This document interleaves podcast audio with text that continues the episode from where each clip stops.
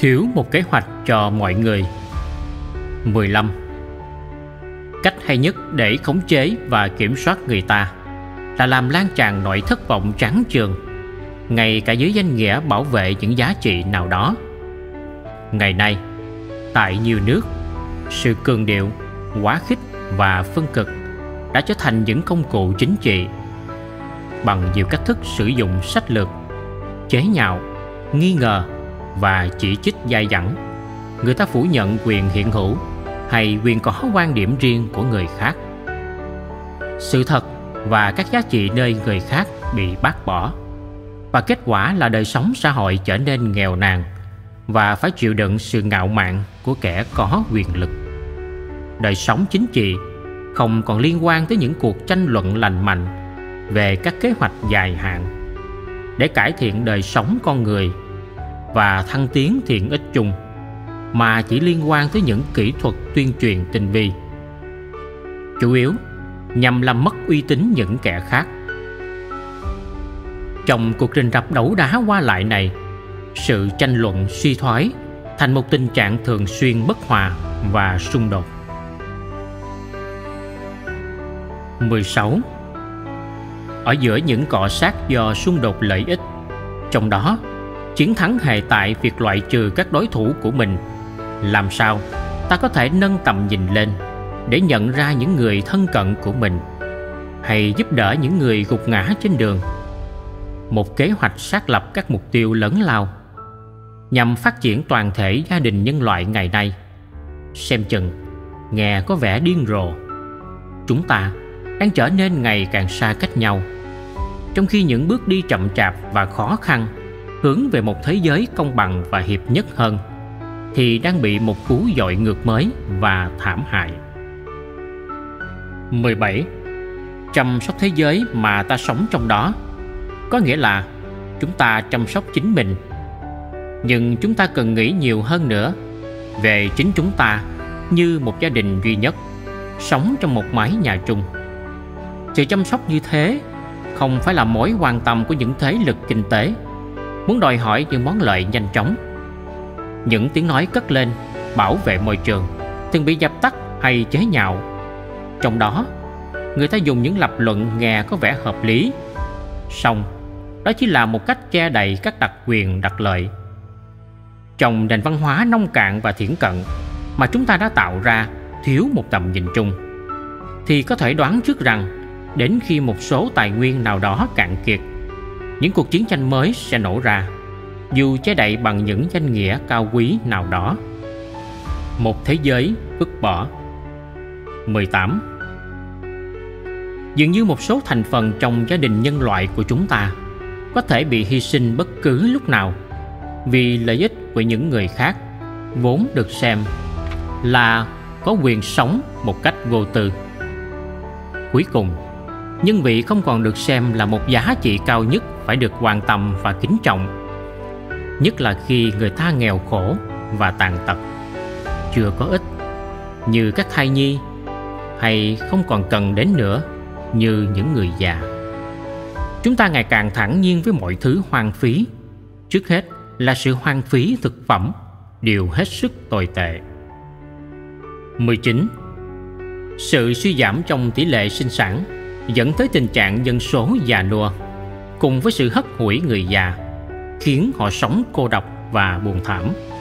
Đó là một cách khéo léo để tuyên bố rằng chỉ chúng ta mới quan trọng, rằng những bận tâm cá nhân của chúng ta mới là điều duy nhất đáng kể.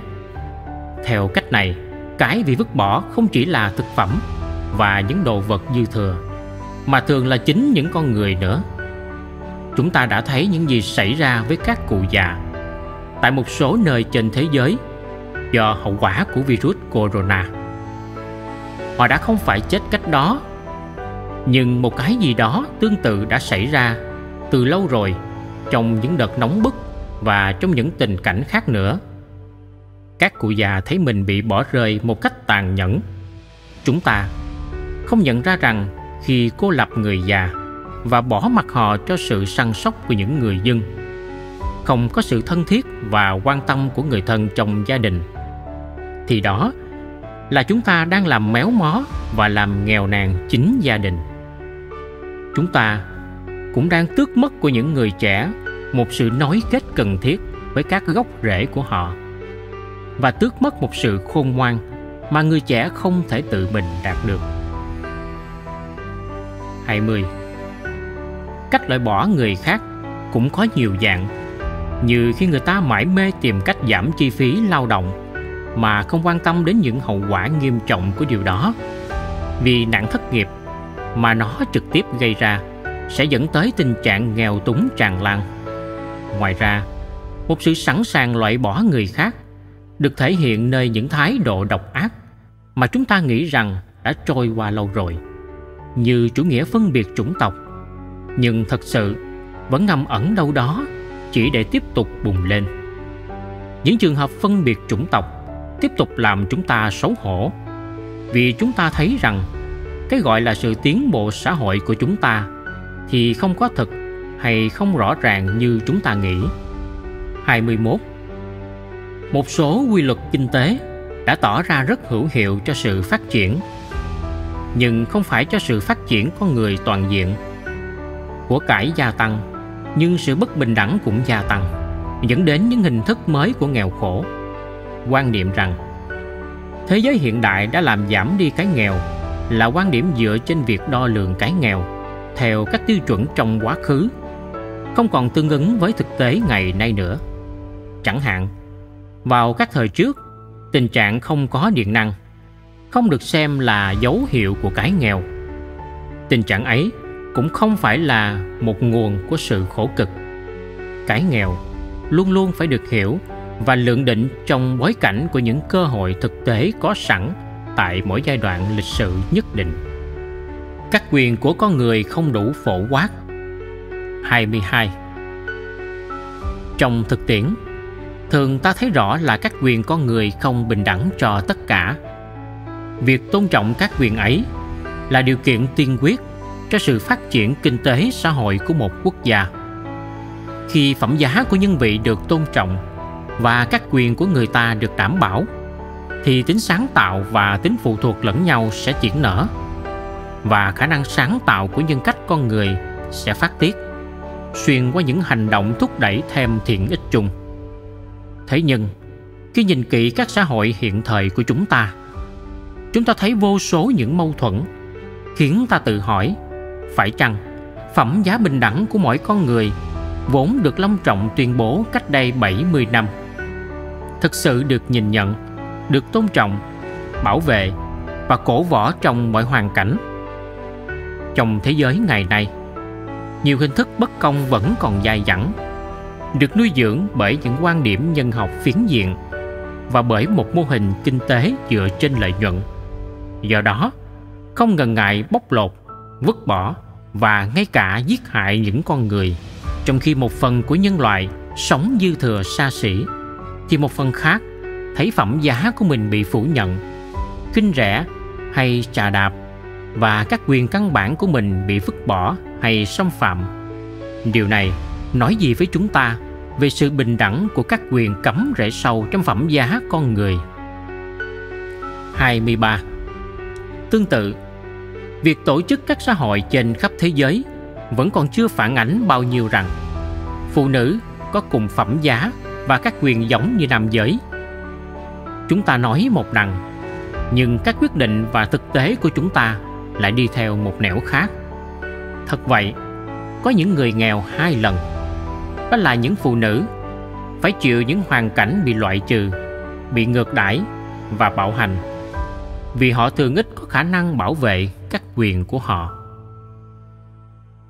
24 Chúng ta cũng nên nhận ra rằng, ngay cả dù cộng đồng quốc tế đã có nhiều hiệp ước nhằm chấm dứt chế độ nô lệ trong mọi hình thức của nó và đã đưa ra nhiều chiến lược khác nhau để đấu tranh với hiện tượng này, thì hàng triệu con người hôm nay, trẻ em, phụ nữ, nam giới, ở mọi lứa tuổi vẫn đang bị tước mất tự do và bị cưỡng chế phải sống trong những điều kiện giống như nô lệ. Ngày nay, giống như trong quá khứ, chế độ nô lệ cấm rễ trong một quan niệm về nhân vị con người. Trong đó, con người bị đối xử như một đồ vật, bằng sự khống chế hay bằng lừa gạt, bằng sự đe dọa tâm lý hay thể lý. Những nhân vị con người được sinh ra theo hình ảnh thiên chúa và giống như ngài bị tước mất tự do, bị bán và bị coi như là tài sản của kẻ khác. Họ bị đối xử như phương tiện để phục vụ cho mục đích. Các mạng lưới tội phạm rất tinh quái trong việc sử dụng các phương tiện truyền thông như một cách dụ dỗ các chàng trai, các cô gái trẻ trên mọi miền trên thế giới. Một sự đòi bại vượt mọi giới hạn khi nó cưỡng bức phụ nữ và rồi buộc họ phá thai. Một sự ghê tởm đến mức bắt cóc người ta để bán nội tạng của họ. Nạn buôn người và những hình thức chiếm hữu nô lệ khác hiện nay là một vấn đề trên toàn thế giới, cần phải được toàn thể nhân loại nghiêm túc lưu tâm. Vì các tổ chức tội phạm dùng những mạng lưới toàn cầu để đạt được các mục tiêu của chúng, các nỗ lực loại trừ hiện tượng này cũng đòi hỏi một cố gắng chung và thực sự có tính toàn cầu từ phía các bộ phận khác nhau của xã hội. Xung đột và sợ hãi. 25 Chiến tranh. Những cuộc tấn công khủng bố, Sự bắt hại tôn giáo và chủng tộc Và nhiều sự sỉ nhục khác đối với phẩm giá con người Được đánh giá một cách khác nhau. Tùy nó tỏ ra thuận lợi thế nào cho một số lợi ích, Nhất là lợi ích kinh tế, Điều được coi này là đúng.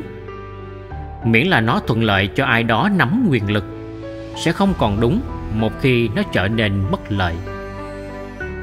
Thật buồn để nói rằng, những cảnh bạo lực này đã trở thành quá phổ biến, đến nỗi thực sự tạo nên một thế chiến thứ ba từng phần. 26 Điều nói trên không đáng ngạc nhiên. Nếu chúng ta nhận ra rằng không còn những chân trời chung hợp nhất chúng ta nữa Thật vậy, nạn nhân thứ nhất của cuộc chiến tranh là tiếng gọi từ bên trong hướng đến tình huynh đệ của gia đình nhân loại. Hậu quả là mọi hoàn cảnh đe dọa sẽ gây mất sự tin tưởng và thúc đẩy người ta rút vào vùng an toàn của riêng mình. Thế giới chúng ta bị kẹt trong một mâu thuẫn kỳ lạ. Chúng ta tin rằng mình có thể bảo đảm ổn định và hòa bình xuyên qua một cảm thức an toàn giả tạo được nâng đỡ bởi một tâm thức sợ hãi và nghi ngờ. 27. Thật nghịch lý, chúng ta có một số nỗi sợ truyền kiếp mà sự phát triển công nghệ đã không loại trừ được chúng. Quả thật, những nỗi sợ ấy có thể ẩn nấp và lan tràn đằng sau các công nghệ mới. Ngày nay cũng vậy. Bên ngoài những bức tường thành cổ là vực sâu, vùng đất bí ẩn, cảnh hoang vu.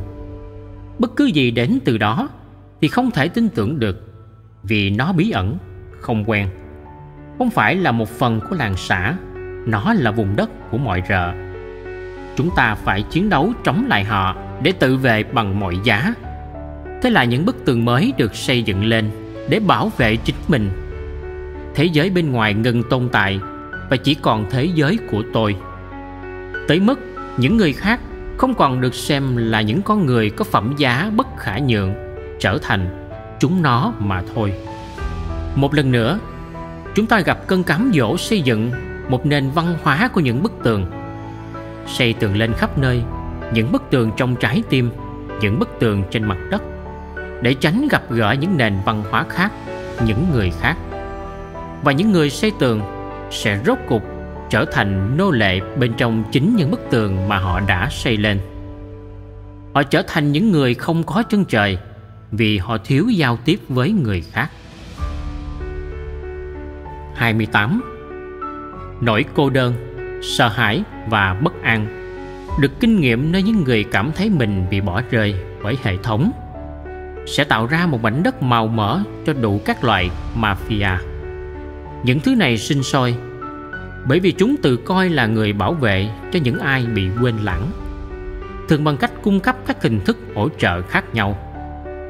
Ngay cả trong khi chúng theo đuổi những lợi ích có tính tội phạm của mình. Cũng có tồn tại một khoa sư phạm đặc trưng mafia. Bằng cách nại đến một thần bí cộng đồng giả tạo, nó tạo ra những mối ràng buộc lệ thuộc và trung thành mà người ta rất khó thoát ra.